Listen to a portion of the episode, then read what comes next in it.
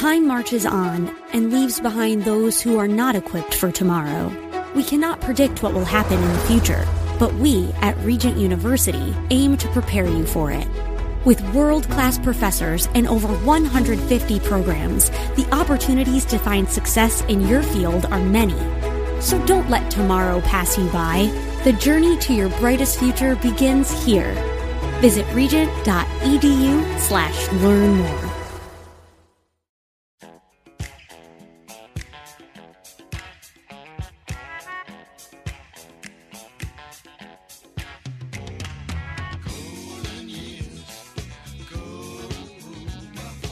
It's Ask the Lawyer with Mike Connors. Got questions concerning elder or estate law? Attorney Mike Connors has the answer. He was recognized in 2020 as one of New York's top lawyers by New York Magazine and brings over 30 years' experience to the table. His office number is 718 238 6500. That's 718 238 6500. Here's Mike Connors. We are gathered here on hallowed ground, bowed down. We're here on hallowed ground to sing this old way.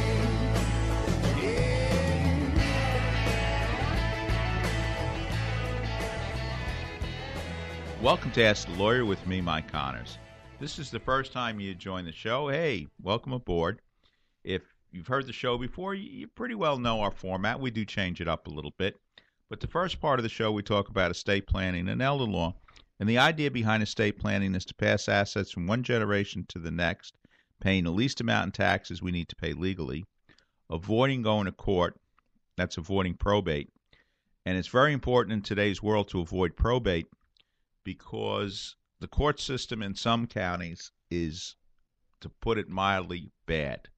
And you could have, you could have, let's say you own a house, and the deed to the house is in your name alone when you pass away. You live in a certain part of Brooklyn, or you live in Brooklyn, and you get the wrong judge appointed to your case. It's possible you won't be able to sell that house, or the, the heirs won't be able to sell the house for two plus years. So things are not working smoothly right now in the court system in New York City. Also, as far as elder law is concerned, we're trying to save assets from nursing home bills. Now, most of the time when we're talking about trust, the main asset we're thinking about putting in trust is the home. And so today we happen to have our chief real estate lawyer at the office, Justin Daly. Welcome to the show, Justin. Hi, thank you for having me. Okay, so let me ask you, what was it that uh, when when I first interviewed, what uh, what interested me in your resume that you got hired? I was an Eagle Scout, or I am an Eagle Scout, is the uh, proper way to phrase it. Okay, Once and an Eagle Scout, always an Eagle Scout. Yeah, I saw Eagle Scout and I say, hey, we got to take a look at this guy. So those who are interested in scouting out there, it does sometimes work to your advantage.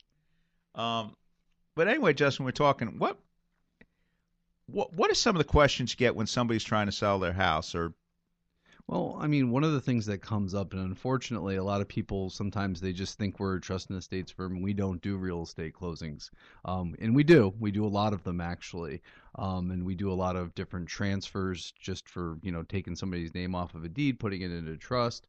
We also do that with co-ops. Uh, these those no consideration transfers are not what we're talking about though today. I'm talking about the actual purchases and sales. And, you know, unfortunately, a lot of people, when they don't come back to us, they may get incorrect guidance. Uh, and we'll get calls the day before a closing. Hey, my attorney doesn't know what I'm supposed to do with the money. Um, do, where do I write the checks? And, you know, that's pr- can be pretty shocking that an attorney can't give that advice. But a lot of guys out there, or girls, I should say as well, don't know how to deal with these trusts. Um, and what happens is they give incorrect instruction. If you have a family member who's on Medicaid, or let's just say that you have uh, some other issue involved here, and you don't have those checks properly written to the trust, you can really run into some problems. I'll give you an example. Let's say somebody puts their house in a trust five years ago. Well, I think most of you know out there in New York right now, in most parts of the country, we have a five year look back period. So if you apply for medical assistance Medicaid to pay for your nursing home bill, you have to document all your transactions for five years prior to your application for benefits. What some people do, we put their house in the trust, and let's say we've got five years gone, or even four years, or three years. They sell their house. The real estate attorney puts the checks in the seller's name alone, not in the trust, and you've all of a sudden started a new five year look back period, which could be disastrous if the person goes to the nursing home in the next few years. Without question. And I mean, the, the thing that always kind of baffles me is on that contract is the name of the trust, hopefully. Yeah. and then and then all of a sudden they're writing a check to that person. And, you know, uh, for whatever reason, I, I think some people think when the house is sold, all of a sudden it dissolves the trust. It does not dissolve the trust. What dissolves the trust is when, according to the terms of the trust, if you simply read the document, after the, the you know the parents are gone and distributions are made to all the beneficiaries, then at that point is we're dissolving it. But it's not just selling an asset in the trust. It's actually that distribution of assets to the beneficiaries after that vesting has occurred. Um, you know, it's very important. Uh, these trusts, they're their own entity. They can buy and sell property. They can do all sorts of things. They're a very dynamic uh, estate planning tool for us. Um, you know, and a lot of people, the, the the trouble that they have, they don't conceptualize it properly. I often like to like uh, give the analogy of uh, look at like you have a new family business. That's a good way to to kind of conceptualize a trust. It's its own entity. A lot of times on the irrevocable, it has its own tax ID number. Um, and your kids are like the employees. They're helping mom and dad out, protecting mom and dad's assets, and you know there's self interest there too. Because after mom and dad are gone, the assets have been protected. You're going to end up with more. Yeah, and, and and I mean again, usually ninety percent of the time you're doing a trust, you're doing the trust for your children. Um, yeah, you may be doing it for your own peace of mind to know that your house is protected from medical bills and won't go through probate. But really, you're doing it for your children. Now, some people, you know, say, "Well, I don't have any children. Why should I trust?" Well, the question is, do you want to do it for your nephew or niece, your significant other, domestic partner, or whatever? And and, and you know, ninety percent of the time, when I talk about a trust, I'm talking about parents and children, because ninety percent of the times our trust is between parents and children. But again, it could be between uncle and aunt, nephew and niece, significant other, domestic partner, younger brother or sister. You know, if, if we're going to talk more about the trust later in the show, but if you ask us, can I do this in a trust? Can I do that in a trust? The answer is almost always yes. A trust is a very flexible document. And I know, Justin, sometimes people ask you questions about the trust in real estate and can we give money away after the closing and so forth. Yeah, I mean, you know, again, if if if you want to do it, we can we can figure out a way to make it work. Um, there's different there's different planning ideas, different planning tools that we can do to make sure that you know a parent's wishes are carried out. You know, but with you know with sometimes we have to put some uh, training wheels on it though to to make sure that we're not doing things that are going to cause greater exposure to the family or or other issues. Um, we we don't want to leave parents insolvent. Um, so, and a lot of times parents will say, "Well, I just want to give the kids everything." Well, sometimes you need that money, even if the money's protected. Um, so, but again, if you can think it, we can usually put it to, we can usually put it in motion for you. And here's one of the things: even you got great kids, if you give it to the kids, something could happen to them. And let's say you have a son, and you give it to your son, and he passes away shortly after. You may be making a gift to your daughter-in-law, and uh, of course, a lot of people don't feel that generous toward their in-laws. I think a lot of our planning is based off of those in-laws. Right. I would dare say. Well, no, and even no, but uh, you know, we've both seen it unfortunately happen where you know you leave it to the kid, the kid passes away shortly thereafter, then it ends up with the spouse, and then the spouse then remarries themselves, and you're you're paying for or your money's going to benefit a family that you've never even known. I mean, it does happen, unfortunately. No, like Joe Piscopo says, there are a lot of Mama Lukes out there. it's a new term that people start to use when they come in the office as they're listening to Joe, and you know he's talking about his Mama Lukes, which he's got more than than most people. I have to admit, he's building his own cottage industry there. Um, but there are people who hang out and try to take advantage of your ass for money, and I mean you see that all the time. Yeah, it's very sad. Even sometimes children. You know, I mean, how many times you see this? You know, parents save up a lifetime, give the assets to children, and children don't plan at all. And next thing you got some quote Mama Luke gloaming onto that money. It's really sad. It really is sad how people are taking advantage. And I mean, that's another thing that, you know, again, a lot of this is about protecting your beneficiaries. You know, yes, uh, you know, up front you might come in there to protect your own assets from your own possible medical bills, but uh, there's an unintended benefit here that that ends up getting realized when we start protecting your kids. Like, you know, you have a kid who has spending issues, kids with drug issues. I'm sorry, unfortunately, these are realities of the world and we can protect them. We can make sure that other people are in place for when you're gone, that they can help out and, and get these kids on the right track. And it does happen. It does happen where we've set up trusts. Uh, you know kids are finally ready to become sober the money's just sitting there waiting for it it pays for their rehab they go on to have clean lives and you know and the whole time their siblings are probably acting as the trustee and they're helping their siblings move forward and you know so it's important to to do this planning not only for yourself but also for your beneficiaries. And again we, you tell us what your wishes are we will put it to we'll put it in motion. Now what's the difference if somebody owns a deed to the house or a condo or they ha- own a co-op Oh, there's a big difference. We need we need to uh, kiss the ring, as they say. We have to we have to ask the co-op's permission. Some co-ops don't allow trusts for whatever reason. Um, never a good reason. But a lot of times it's based off of ignorance. I mean, to put it bluntly, they don't understand what trusts are. They don't understand the benefits, um, and so they don't allow us to do them. Um, whereas condos, houses, we have no issue. I mean, it's your property. You don't need the permission of the corporation who who holds your shares. Uh, but uh, you know, going on about you know difference between having a trust, not having a trust. I have one right now where the person left uh, their apartment to charity. Um, unfortunately, we have a goodwill, but the management company won't let us do anything until we get uh, uh letters issued from the court. Um, they won't work with us whatsoever, and um, right now the executor's frustrated. The the school who's getting the, ben- uh, is going to be getting the contents of the home is frustrated because we're completely locked out. And unfortunately, we're in an environment right now where some of the surrogates in the five boroughs just don't want to work, and so several months this apartment is just languishing. Um, the, if this had been in a trust, we probably could have sold it or, or put it on the market a few days later. Yeah. You know, and, but even then, we might have had problems with the same co-op trying to get it into a trust. Exactly. Yes, of course. Yeah. And listen, you know, if if co-op is the right thing for you, fine.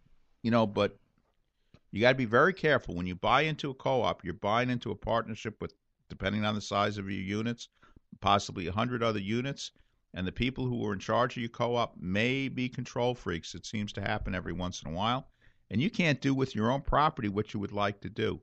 But in any event, if you want to talk about a trust, if you want to have a real estate transaction, you can give Justin a call. He's usually in our Brooklyn office, occasionally in Staten Island.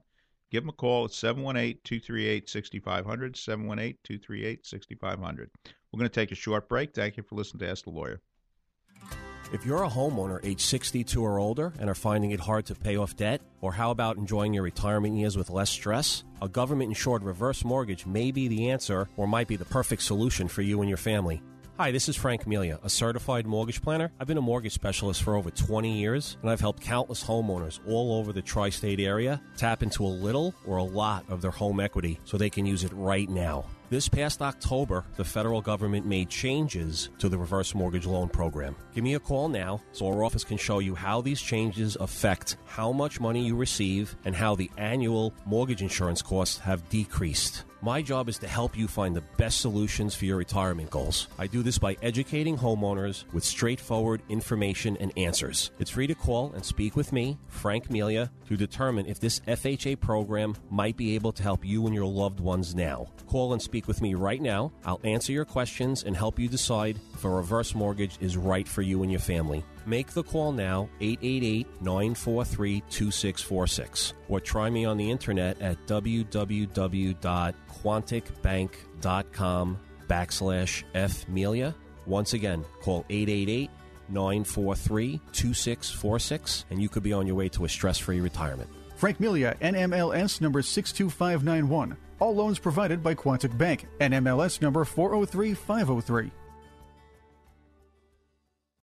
The Guild for Exceptional Children, or GEC, has been providing excellent care to children and adults with developmental disabilities since 1958. It is our mission to help build better lives and brighter futures for the people in our care. We serve nearly 1,000 individuals each day and are proud that 90 cents of every dollar is used for actual services. Please visit www.gecbklyn.org or call 718 833 6633 to learn more. Welcome back to Ask the Lawyer with me, Mike Connors. Now, you know, a lot of times people hear me say, well, you know, the best way to avoid probate if you own real estate is through a trust agreement. And maybe I should elaborate that on a little bit. So we're going to spend the next few minutes talking about real estate and, and trust. And remember, we always talk about you want to avoid probate. And especially in today's world, you want to avoid probate because in, in some places the court system is practically closed. Um, so if somebody passed away in Brooklyn, let's say two years ago, and they had a will leaving the house to their son or daughter, there's a good shot that will did not get through the court system right now, and that family is waiting two years to sell the house. We don't want to go through court. We especially don't want to go through court if somebody's going to contest our will, if we have missing relatives, if we have a person in our plan who's not mentally competent, and if we may have medical bills as a result of our last illness, which, you know, really covers any of us, no matter how good your insurance might be. Um, it may not cover all your expenses of your last illness, and of course, especially if you go to a nursing home, the average cost of a nursing home right now is is about sixteen, seventeen thousand dollars a month in the city. So, if you want to protect your assets from a nursing home, that's where we think about a trust for your home. But some people still have some resistance on that, and and let's go through some examples. Let's say we have a deed to the house, John Smith and Mary Smith, his wife. Husband dies first, house passes to wife. There's no court proceeding, there's no probate. The wife can probably sell the house tax free. And why do I say that? Well, you know, right now there's no estate tax between gift or estate tax in New York or anywhere else between husband and wife, assuming they're both U.S. citizens. So, husband dies, let's say a million dollar house. Wife can sell the house with the copy of the death certificate and the deed, and that's really about it. She's not going to have a problem. And and again, what do I mean by tax free? Let's say the house is worth a million dollars. When the husband dies, the wife gets a stepped up basis on his half of the house, which again, if it's worth one million, one half is five hundred thousand dollars. So the husband's half of the house steps up to five hundred thousand dollars. Assuming it's their personal residence, the wife can get two hundred and fifty thousand dollars tax free, um, because it's her residence. And on top of that, if she sells within two years of her husband's death, she gets another two hundred and fifty thousand dollars tax free through him. So that's what I'm saying, a million dollars. And we're not even factoring in how much they paid for the house and how much they put in improvements. So ordinarily, husband and wife, we can sell that house tax free. But let's say the wife in this case She's not going to sell the house. She decides to live in the house for the rest of her life. Um, again, she's not going to sell it. She's going to live there for the rest of her life. So, what does the wife do with the deed? The deed says John Smith and Mary Smith, his wife. The wife's inherited the house now. The husband's dead. What does she do with that deed? Now, usually, what people used to say or do, say, well, why, why don't I put my son or daughter's name on the deed? And yes, you can do that and it might work, but there are a lot of bad things that can happen. Putting your son's name on the deed, let's say, is not the same as putting your son's name on a bank account. You put your son's name on a bank account, something goes wrong, you go to the bank, you take the money out of the bank. You put your son's name on the deed, something goes wrong. His name's on that deed, you just can't take it back. And so let me give you a couple of stories that I usually use on my seminars. And if you've been to one of the seminars recently, I'm sorry to repeat myself. But let's say again, Person puts their son's name on the deed. Joint tenants with right of survivorship. Um, son dies before, let's say mom in this case, Mrs. Smith. Son's married. His wife may have a claim on that house. She's entitled to a third of everything that her husband owned at the very least.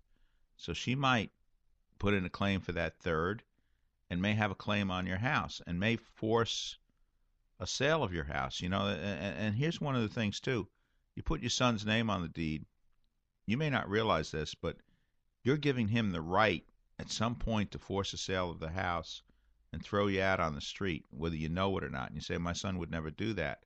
But again, if his wife steps into your shoe into his shoes, what's going to happen? You know, and, and you know, one of the, the unfortunate facets of, of life is that when somebody dies young, let's say your son, people get mad at each other. There's hard feelings. They're all angry at the situation and they start fighting. And your daughter in law may start fighting with you, try to force a sale of your house. Believe me, that happens. Is that the only thing that can happen? No.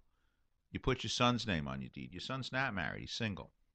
He's a very reliable guy. He's he's got a job where they take the taxes out of his paycheck each week. He's not going to get in trouble with the IRS or something like that. And but he's driving one day. It's a heavy rainstorm. He puts his on his put his foot on the brakes. The brakes skid. Hits the back of a school bus. Children are playing in the back of the bus. They shouldn't be playing, but they're not responsible. They're children. Your son's responsible. He hit the back of the bus. Those children have a lawsuit against your son. Some of those children are seriously injured.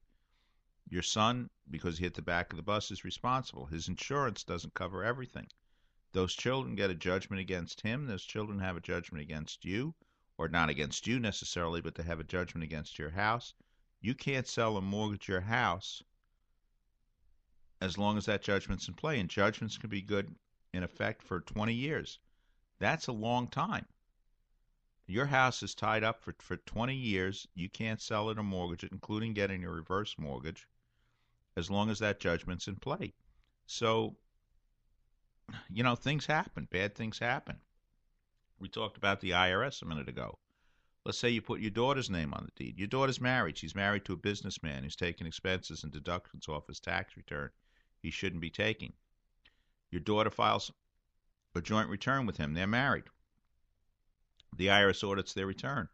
The IRS puts a lien on their assets. The IRS has a lien on your house because you put your daughter's name on the deed. And that's no matter how you did it, whether you did it with a life estate, joint tenants, or right of survivorship, just put her name on it. The IRS has a lien on your house. And don't think your daughter can just go in the middle of the night and give you back the deed and nobody's going to know about it.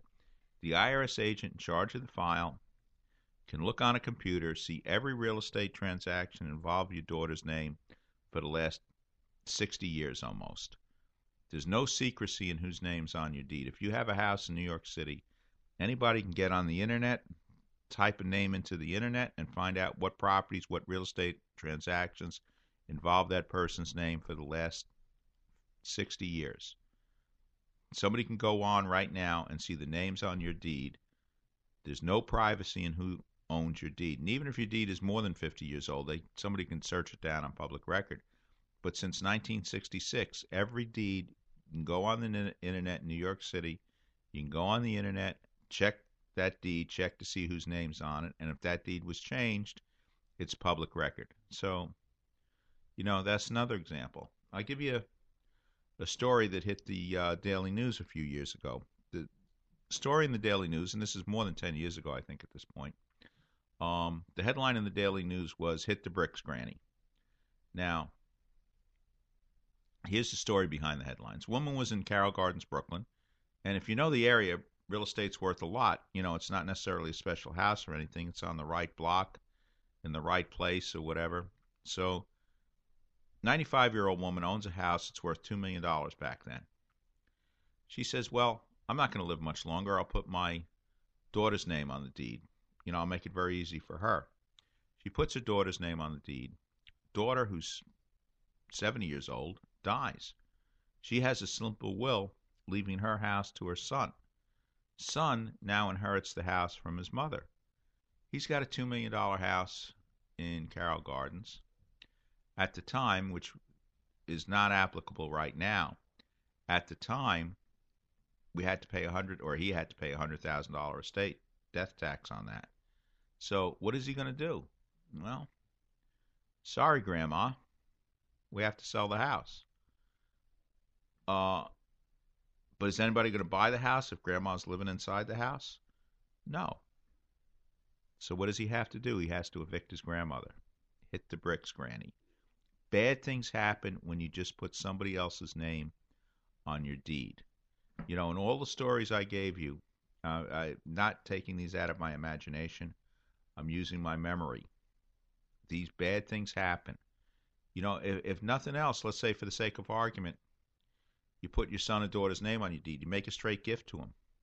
Well, I think most of you know that if you sell your house while you're alive, the first $250,000 of the sales price of your personal resident is not taxed. It goes out tax free upon the sale. But let's say your son or daughter, they don't live in the house. Well, they don't live in the house, they don't get that $250,000 exclusion. Should, you may be paying income taxes you otherwise would not have to pay. Let's say you're a senior citizen. You have a senior citizen's exemption on your house. You put your son's name on the house. Obviously, he's not a senior citizen. Your real estate taxes go up because, again, he's not a senior citizen. Both of you own the house together. You real estate taxes went up because one of the owners is not a senior citizen and he doesn't live there. So real estate taxes go up.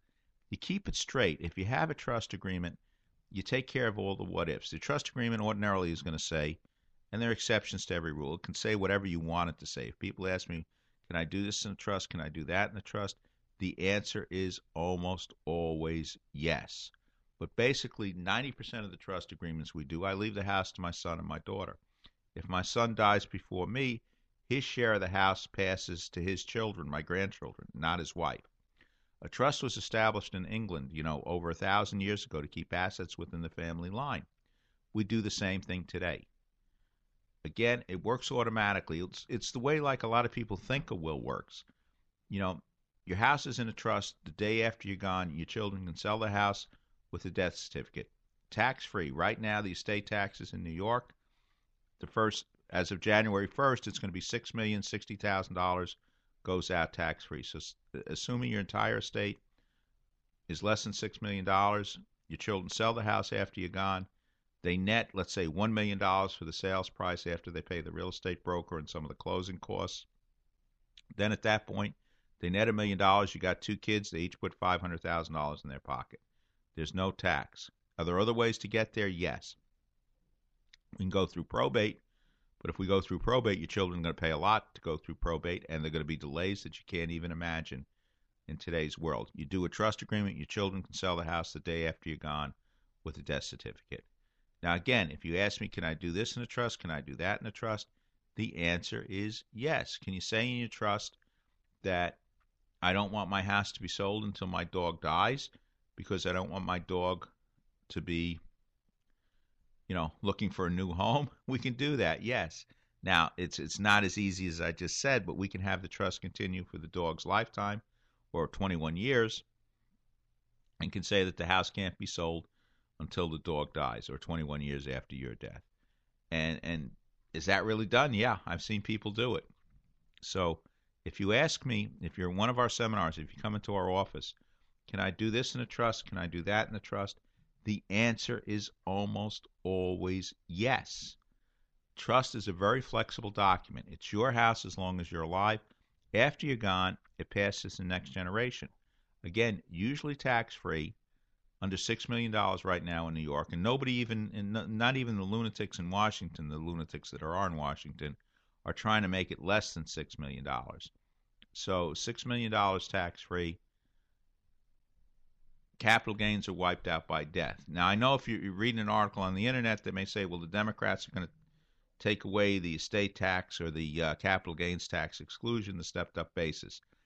Basically, Chairman Neal of the House Ways and Means Committee said he's not going to take away the stepped up basis. So if you have even a couple of Democrats saying no to tax increases, it's not going to get passed because there's not going to be a single Republican who votes for a tax increase. So you know, we should be safe. And of course, next year they're going to be, you know, elections next year, and, and hopefully things will be a little bit better down in Washington. But again, if you ask me, I've got a house. What is the best way to take care of my house? We put it into a trust agreement. We avoid going through court. After you pass away, your children can sell the house a few days after you're gone, and ordinarily they can sell the house tax free. So if you want to come in and, and talk a consultation, what the trust can do for you, especially as far as real estate is concerned, Let's say you have real estate in different states. You have a trust agreement. You put your house in New York under a trust. You put your house in Pennsylvania and the Poconos under a trust, and you put your house in Florida under a trust. You can avoid probate in all three states and ordinarily get it out tax free. Now, Pennsylvania has some strange rules or whatever, so we got to be a little careful when we go to Pennsylvania because there's some counties where you do have to pay a transfer tax depending on what the trust says, whether it goes to family members, doesn't go to family members, goes to charities or stuff like that. But again, if you want to come in and you want to talk about it, you're more than welcome to schedule an appointment at 238 718 238 6500. 718 238 6500. You can talk it over. Again, there's no one right answer, uh, you know, ahead of time. But if you come in and we talk it over, we'll try to come up with a plan based on your circumstances and then we go from there. Well, listen, we're going to take a short break. We'll be back in a few minutes. You're listening to Ask the Lawyer with me, Mike Connors. Do you have somewhere to sleep? Did you eat today? Are you making ends meet? For thousands of New Yorkers, the answer is no. For children and youth, adults, seniors, people struggling with addiction or mental illness, and for the isolated, Catholic Charities of Brooklyn and Queens is there. With 160 programs and more than 4,500 units of affordable housing, Catholic Charities is one of the largest multi-service charitable organizations in the nation. We help change lives and build communities. If you or someone you know needs assistance, call 718-722-6001 or visit ccb bbq.org. I'm in a good place in my life. And I'm energized by new adventures. I've got friends to laugh with. And a good relationship. But even though I'm kind of comfortable, I sometimes wonder is there something more? Could God in church be what you're looking for? Come and see at CatholicsComeHome.com. Time now for Connor's Corner, where Mike takes a closer look at topics like history, politics, religion, and more. Here's Mike. Welcome to the Connor's Corner segment of Ask the Lawyer. You know, a lot of times we get calls in, in, in some cases like a loved one of mine has been a, a, maybe neglected in a nursing home, hopefully not abused, but neglected, and sometimes they develop bed sores and and there are problems with nursing homes, and you know maybe they're understaffed or whatever, but they they still owe a duty of care to the elderly person, and and we have some of these problems. We refer to our next guest, Deborah Truhowsky. Welcome to the show, Deborah. Thank you so much. Great to be with you today. Okay, can you tell the audience a little bit about your background and what you do? Sure. Um, I focus my practice on the area of elder neglect and abuse cases. And basically, what that means is that we represent families or residents or patients if someone has been neglected or abused in either a nursing home setting, home care, hospital, or assisted living setting. And in addition to doing this type of work in my practice, um, I now, and for many years, have been an advocate in this area also. And I serve on the board of the Long Term Care Community Coalition that uh, advocates for the rights of people in long term care settings also. Well, you know, and, and first, on my mind anyway, how has COVID changed things? I mean, what is your experience as far as COVID uh, affecting the care in nursing homes? Well, uh, I I have seen, unfortunately, that uh, care has worsened during this period, um, and I also see that um, that COVID has brought to light uh, some underlying serious problems that have been going on for many years that, uh, especially as advocates, we've been trying to bring to light and to people's attention. And and well, you know, like I, I know one of the things, of course, is getting a little bit better now. Of course, visitation rights, and I think one of the best ways mm-hmm. to stop neglect is to have somebody visit. Yes, absolutely. Uh, what I think that the pandemic and the lockdown and the inability to visit really brought to light also was the role that families, loved ones, friends play in the care of many people in nursing homes. Uh, they really have, uh, they, they offer a lot of services to their loved ones. They help with feeding them and, uh, and just, uh, and being aware of what change in their condition or helping them, uh, making sure they're drinking fluids um, and socializing with them. And, and so it brought to light the role that a lot of caregivers uh, or family members have given to residents. And so as a result of that, we now have in New York State the Essential Caregivers Act, which um, was actually spearheaded by loved ones of residents who had that role of visiting and providing these services. And so now, thankfully, if the pandemic, uh, as we're still in the throes of this, unfortunately, but but in the future and currently, we now have this act which actually allows each nursing home resident to designate two caregivers or visitors who would be allowed inside, even in the midst of a pandemic, with appropriate protections. And there are guidelines in terms of just some some parameters on that. But we now have this act as a result of um, the pandemic, basically. And again, can you explain what that act does to? For, what does that give the elderly patient? So it allows the patient to select two people that they want to be their um, essential caregiver or visitor. And so, as we all, a lot of people experienced on this past uh, year and a half, when visitation was uh, basically prohibited in nursing homes, people were restricted to window visits, uh, virtual visits. And what this act now allows is that if a facility is in this lockdown uh, situation and visitation is prohibited, that these two individuals that the resident designates would still be allowed to come in. And again, they need to have proper um, protections and safeguards in terms of masks and things like that. Um, but they would still be allowed in even if um, there is a ban on visitation. And again, there are certain restrictions if that person, the visitor, is uh, was exposed to someone with with COVID, that they wouldn't be allowed in. But and the DOH has issued guidance on this. But essentially, this act is meant to prevent a similar situation that it, that had happened in the height of the pandemic that no one could come in and that resident had no one coming in as a visitor. I'm going to change the subject just slightly, but let's say you're visiting someone in a nursing home, whether it's your friend, your relative, uh, distant relative, or whatever. What should you be looking for to make sure that your your loved one is being cared for properly and not being neglected?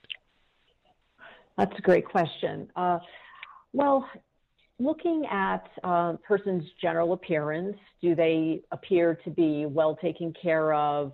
Uh, you know, uh, are their clothes clean? Is, is their hair, are they being properly groomed? And also, what's important to do is to look at the parts of the body that you wouldn't normally see. We, um, as you mentioned, uh, bed sores earlier on in, uh, when we were speaking, and bed sores is something uh, that is a problem, a significant, can be a significant problem in certain nursing homes, and it's something that we handle a lot in our practice. And bed sores happen where, where we don't see, where we don't see those parts of the body. They happen on bony prominences where people sit, the lower back, the hips, the buttock, the heels. And so when visiting someone, um, facilities will sometimes say to families, there's a rule that you have to leave the room when someone is being changed. And there is no rule that says that. What I think the premise of, of saying there's a rule is the HIPAA protections that someone has a right to privacy. But if someone is the healthcare agent, if someone is the surrogate decision maker under the Family Healthcare Decisions Act, or if the resident simply says, yes, my son, daughter, niece, nephew can stay in the room when I'm being changed, then the person can stay in the room. And what I recommend looking at are those areas I just mentioned, the areas that we don't see. Uh, just to make sure that the skin looks okay, there isn't any redness, any type of wound that is uh, going on in, in those areas of the skin. And eh, I mean, it may be distasteful, but bed sores, they're horrific looking and, and, and they cause a tremendous amount of pain. And what should they do? Let's say if they if they do find a bed sore or there's evidence of some neglect. Mm-hmm. Yeah, that's a great question.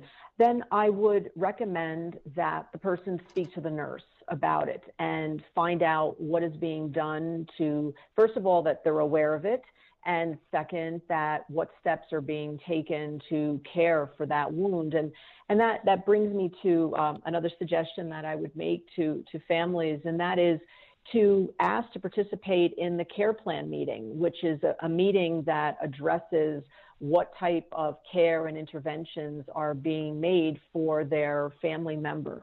And if someone, again, is a healthcare agent or the um, surrogate decision maker under the Family Health Care Decisions Act, or again, the resident says it's okay, then that person can participate in, in that care plan meeting. And, and if, um, if someone isn't satisfied with the answer they're getting, and it, it is sometimes difficult to get answers, uh, then I would just keep escalating the questions. If the nurse isn't responding, I would ask to speak to the nursing supervisor or the director of nursing or the doctor or the administrator. Just keep go with your gut feeling. That that's something that um, I feel has really is an important message for people. Don't feel if you're not getting answers, don't give up. Well, let me ask you something. Let's say you're one of these people. How do you go about getting your loved one's medical records, whether they're alive or dead? Mm-hmm. Well, the facility, uh, the typical process is to provide an authorization to the facility, and it can be referred to as a HIPAA authorization. And again, it would be limited to someone who had access to legal access to someone's records, such as the healthcare agent. And then if there's no healthcare proxy in New York, we have the Family Healthcare Decisions Act, which would allow someone based on the order of priority set forth in the Act to, uh, to make healthcare decisions or obtain medical records for the individual. And the facility does have a right to charge 75 cents a page for those records. Uh, people can ask to get the records electronically on a disk, and then the facility should only be charging the actual um, cost to create that disk, which often is $6.50 and that would be the way to go about uh, getting the records. Do you have any parting words for the audience? What you, you, know about about their loved ones, or what we can do, and what happens? Let's say if you do have bed sores, what kind of legal action do you take? If uh, if someone does develop bed sores, then uh, I would certainly recommend that the family speak with an attorney regarding what their legal options are. We have a wonderful statute in New York State under the public health law that we utilize when we are suing nursing homes when they've provided inadequate care and bed sores develop. And, and nursing home residents, they don't lose their rights when they go into a nursing home. And even though people may have heard about immunity from from liability for different healthcare providers, it's never changed the fact that people have rights and they're powerful rights under federal rights, New York State uh, rules and regulations that, that people do have these do have these rights and and uh, and there are a couple of um, pieces of uh, legislation and rules that will be going into effect in the new year regarding minimum staffing and also legislation that um, requires operators to spend certain percentages of their revenue on care just to help ensure that uh, that care improves in New York State. Do you think, as the result of COVID, the, the care has reduced dramatically because people are not visiting as much and there are restrictions on the visits? Well, I, I think that, uh, yes, it, it's a combination of factors. Um, the fact that family members haven't been able to come in and, and observe and, and be aware of what's going on and help with care is, is a factor.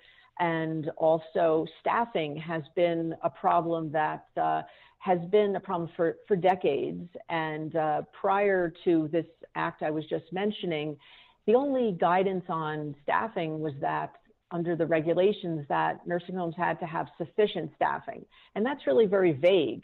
And uh, we as advocates have been uh, advocating for decades to have minimum staffing legislation so that, that there would be at least a minimum amount of staff to make sure that residents are getting proper care. And the uh, legislation uh, that's going into effect next year isn't quite at the point which we as advocates had hoped for and which a landmark federal study called for, but you know, at least it's it's a step um, in the right direction.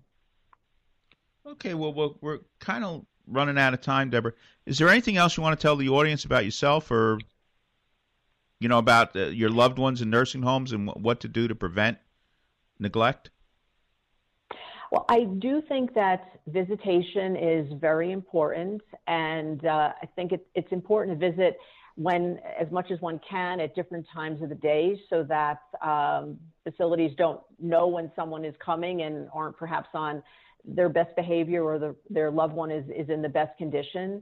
Um, again, go with someone's gut instinct if they feel that something is not right, to, to trust that feeling and to not give up and to pursue it. Uh, and that we're happy to speak with families if they feel that something uh, is amiss and not right with their loved one. We're glad to speak to them to uh, to discuss what's going on and to see if it is something that uh, would be appropriate for legal action or to try to refer them to an appropriate uh, agency or organization that might be able to assist them if it's not something that rises to the level of legal action at that time. Okay, and also, I... what's important to note. Oh, go ahead. I'm sorry. No, you go ahead. I'm just going to add one more thing. Uh, and what's really uh, helpful is that in these types of cases, when we do bring cases against nursing homes, it is all on a contingency fee basis. So families don't have to worry about advancing funds for investigation of a case or legal fees. Uh, we're only compensated at the end of the case if there is actually a recovery on behalf of their loved one or family member. Okay, and again, I have to say personally, Deborah, you've helped uh, many of our clients receive compensation. Of course, you, you you never. I mean, money doesn't make everything better, but you know, at least I think it also sends a message to nursing homes they should take care of their patients better. You know, if there's a threat of a lawsuit. You're absolutely right. It, it, it does send that strong message that we often see that facilities are making decisions, uh, cost benefit analysis. And when something bad happens and someone is injured or, God forbid, dies because of neglect, when this lawsuit is brought, it's telling them that you know they can't continue to make decisions that uh, financial decisions that ultimately harm residents. So it, it does send a powerful message when uh, when families uh, take that legal action and and hold these facilities accountable in that way. Okay, Deborah Truhowsky, thank you for what you're doing. You're fighting the good fight. And if anybody out there, if you, you want to get in touch with Deborah about one of the cases, give us a call at 718-238-6500, 718-238-6500.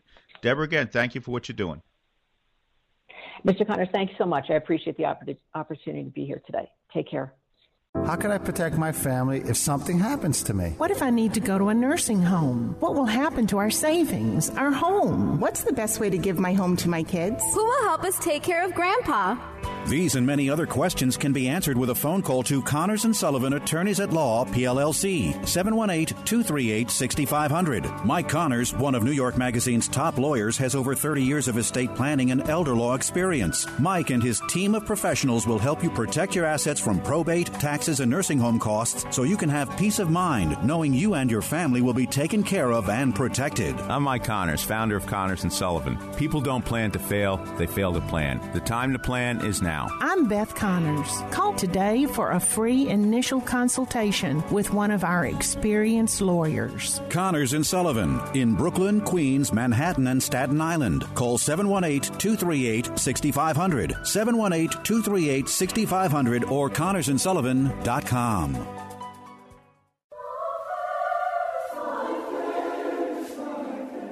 Do you know how many Christians live in the Middle East? Six million people. Do you know how many Christians need your help? Every single one. Do you know what we can do?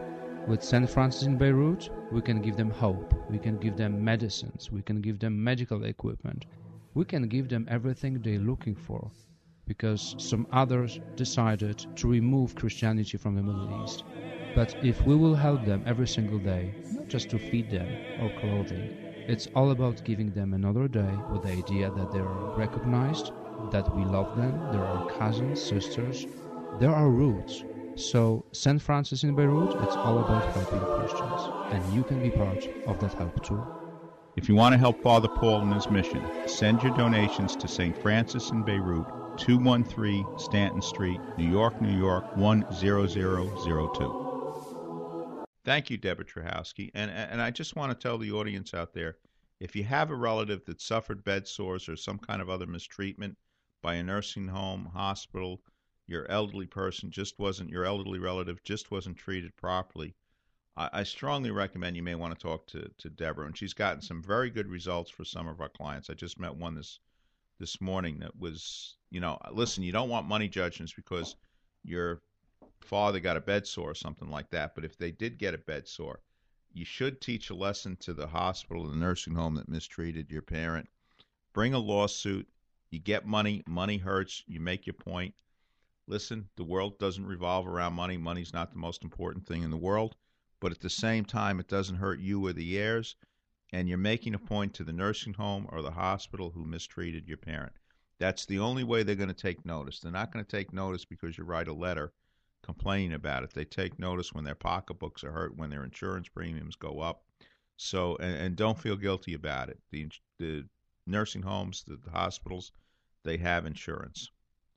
In the meanwhile, if you if you if you want to see Deborah, you can give us a call at our office, and we'll schedule an appointment with you and Deborah. It's very easy. She's very easy to talk to, and the results have been very good for many of our clients. Now, Michael, we you know we didn't take any email questions in today's uh, segment. So if somebody has a question they want to email us, what do they do and where do they send it to? If you have an email question, um, just draft us an email and send it to askmikeconnors at gmail.com. Connors, of course, spelled C O N N O R S. That's askmikeconnors at gmail.com. Um, we'll try to get back to you. Further, you know, if you if it's something that's not confidential, we may read your question on air. If it is confidential, of course, we'll keep it between us and we'll try to get back to you as soon as possible. Okay, and if somebody wants to see our seminars on on YouTube, where do they get it?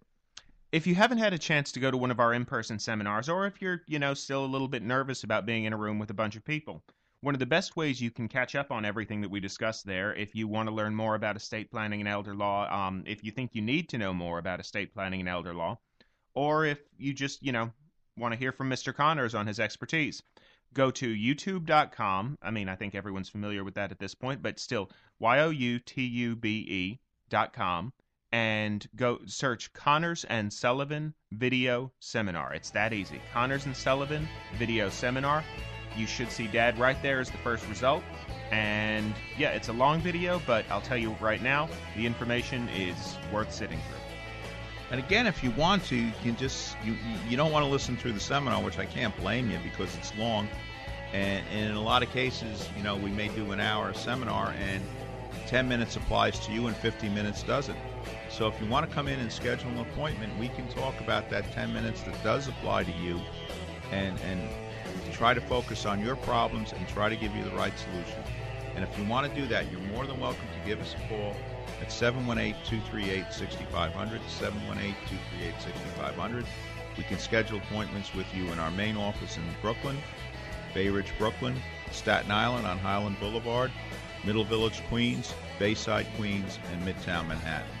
Thank you for joining us. Listen, uh, we're close to Thanksgiving weekend. I hope you had a good Thanksgiving. We'll see you next week at the same times and dates. Thanks so much for joining us. We are gathered here on hallowed ground, voices raised, heads bowed down. We're gathered here on hallowed ground to sing this soul away. We are gathered. We are gathered here on hallowed ground, voices raised, heads bowed down. We're gathered here on hallowed ground to sing this soul away.